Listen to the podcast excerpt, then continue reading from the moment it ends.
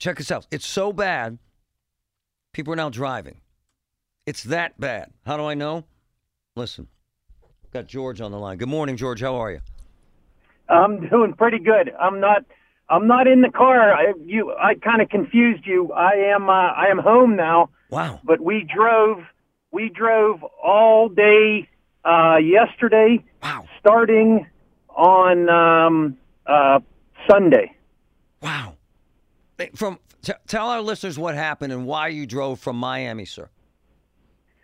Okay, so when we got into the airport, I've never seen so many people standing in lines to go through the metal detectors. So we thought we were going to miss the plane based on that. And so we finally made it in time. We're running through the airport. We get to our a gate, and they all of a sudden say that the plane's delayed by a half an hour. So we're like, okay, great, we can get something to eat. We're not in a rush anymore. So then within that half hour, they delayed it another 50 minutes. Hmm. So we're like, okay, so we're coming back here. We're all right. And this was Friday. Yeah. So and we were supposed to fly out at 7 o'clock. So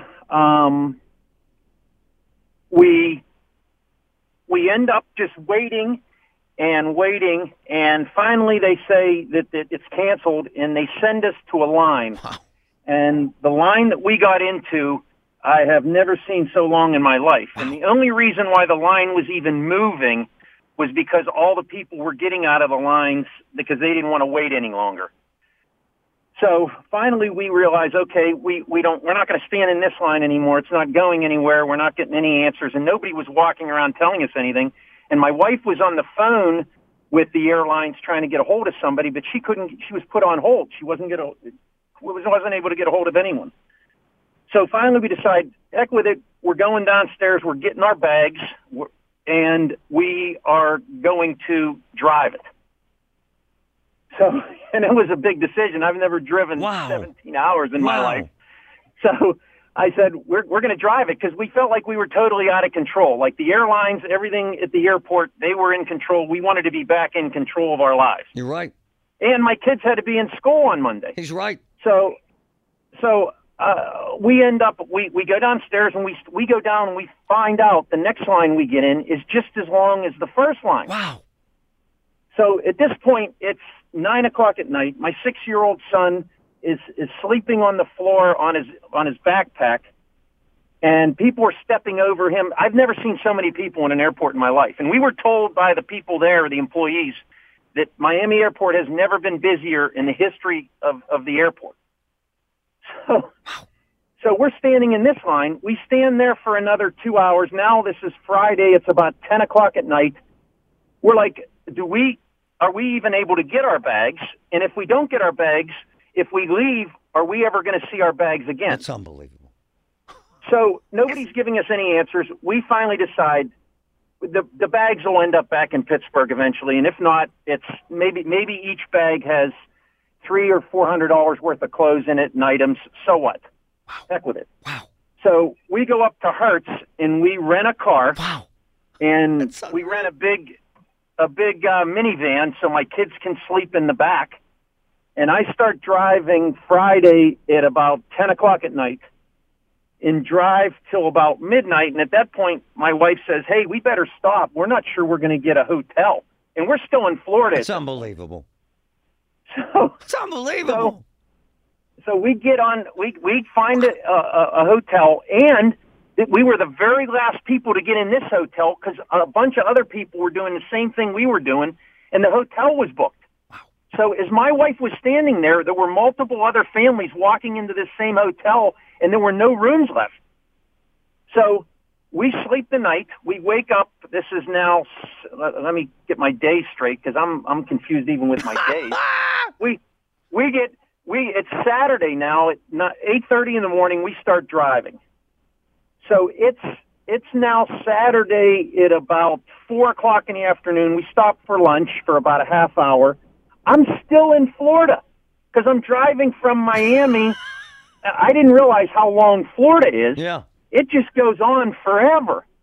And we get up to Jacksonville, and we hear that the airport, we're listening to news broadcasts of it, we hear that the airport is telling people that it's weather in Jacksonville. And we're in Jacksonville, and it's beautiful. Liars. Liars. I go, how are they telling us this is weather in Jacksonville? So as we're driving this, so we go through Georgia, and my son is, my 10-year-old son is trying to do something. So he's reading, and he's writing down all the cities. Hey George, I'm going to call you back in a few minutes, okay? Okay, no problem. You got to hear the rest of this. Check this out. It's so bad, people are now driving. It's that bad. How do I know? Listen. Got George on the line. Good morning, George. How are you? I'm doing pretty good. I'm not in the car. I kind of confused you. I am home now. Wow. But we drove all day yesterday. Wow. Starting on Sunday. Wow. Tell our listeners what happened and why you drove from Miami, sir. Okay, so when we got into the airport, I've never seen so many people standing in lines to go through the metal detectors. So we thought we were going to miss the plane based on that. And so we finally made it in time. We're running through the airport. We get to our a gate, and they all of a sudden say that the plane's delayed by a half an hour. So we're like, okay, great, we can get something to eat. We're not in a rush anymore. So then within that half hour, they delayed it another 50 minutes. Hmm. So we're like, okay, so we're coming back here. We're all right. And this was Friday. Yeah. So and we were supposed to fly out at 7 o'clock. So we end up just waiting. And waiting, and finally they say that it's canceled, and they send us to a line. Wow. And the line that we got into, I have never seen so long in my life. Wow. And the only reason why the line was even moving was because all the people were getting out of the lines because they didn't want to wait any longer. So finally we realized, okay, we're not going to stand in this line anymore. It's not going anywhere. We're not getting any answers, and nobody was walking around telling us anything. And my wife was on the phone with the airlines trying to get a hold of somebody, but she couldn't. She was put on hold. She wasn't able to get a hold of anyone. So finally we decide, heck with it. We're going downstairs. We're getting our bags, and we are going to drive it. So, and it was a big decision. I've never driven 17 hours in my life.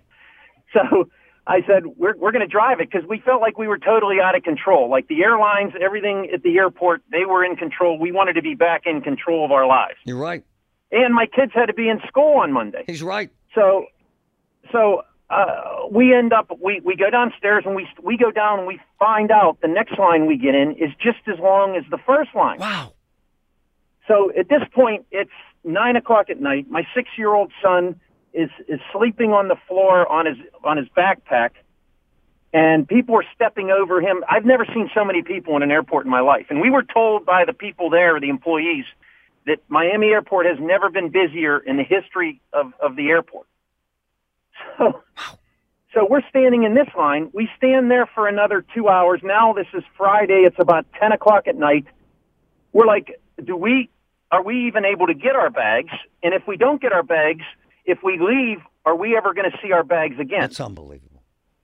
So nobody's giving us any answers. We finally decide the bags will end up back in Pittsburgh eventually, and if not, it's maybe each bag has $300 or $400 worth of clothes in it and items. So what? Wow. Heck with it. Wow. So we go up to Hertz and we rent a car. Wow. And we rent a big minivan so my kids can sleep in the back. And I start driving Friday at about 10 o'clock at night and drive till about midnight. And at that point, my wife says, hey, we better stop. We're not sure we're going to get a hotel. And we're still in Florida. It's unbelievable. It's unbelievable. So we get on, we find a hotel, and we were the very last people to get in this hotel because a bunch of other people were doing the same thing we were doing, and the hotel was booked.